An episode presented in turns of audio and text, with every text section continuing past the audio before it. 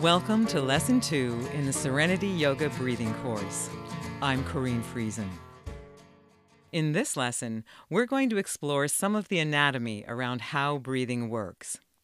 Then we'll learn the first of several breathing exercises that, over the course of several sessions, will build into a breathing warm up for all your breathing muscles. This will be the start of bringing your breathing muscles back into shape. Good breathing requires strength and coordination and relaxation among many muscle groups. Essentially, every muscle between the top of your throat and the bottom of your belly can be used for good, effective breathing. When it goes well, these muscles work in a coordinated way, each taking their part in turn in the breathing process. To do their jobs well, they need strength and flexibility, and yet not be tense. They must remain relaxed even when they are working. The overall rhythm between them is slow, even, and well paced.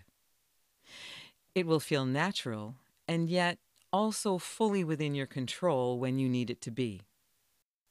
That's asking a lot from one simple body function, and we do it all without thinking from the time that we're born.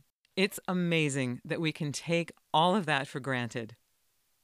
The key thing to understand about breathing is that nature does not like a vacuum.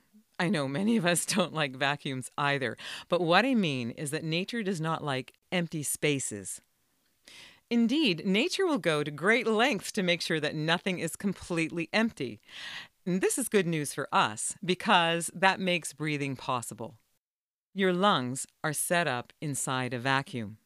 Since your entire chest is sealed tightly, except for your nose and your throat, then if you expand your chest, you've created more space. Something has to come in to fill that space. And the only thing that can come in is air.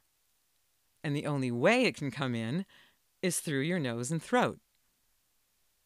So, if you expand your chest, you will create the space in your chest that invites air in. Notice it now. Take a nice breath. Feel your chest expanding.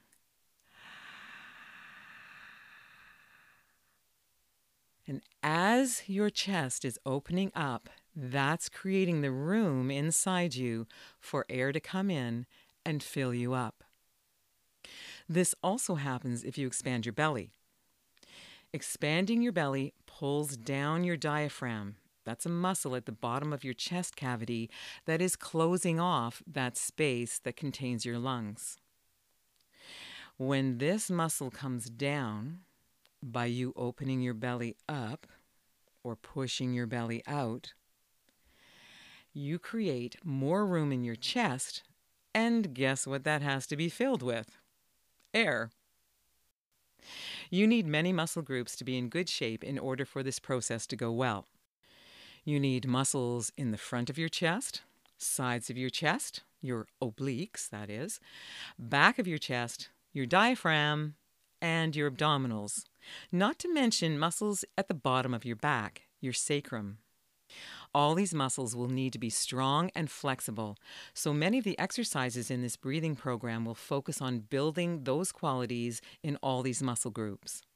First, we'll address them one by one, and then we'll work them all together. Then we can move on to things like pacing your breathing and relaxing your breath. All that said, let's start in with some of the good stuff. Let's get a breathing exercise going that will start rebuilding some of those breathing muscles. Let's go. Let's do it. Hop on over with me to the second part of this lesson, and we'll get started with butterfly breathing.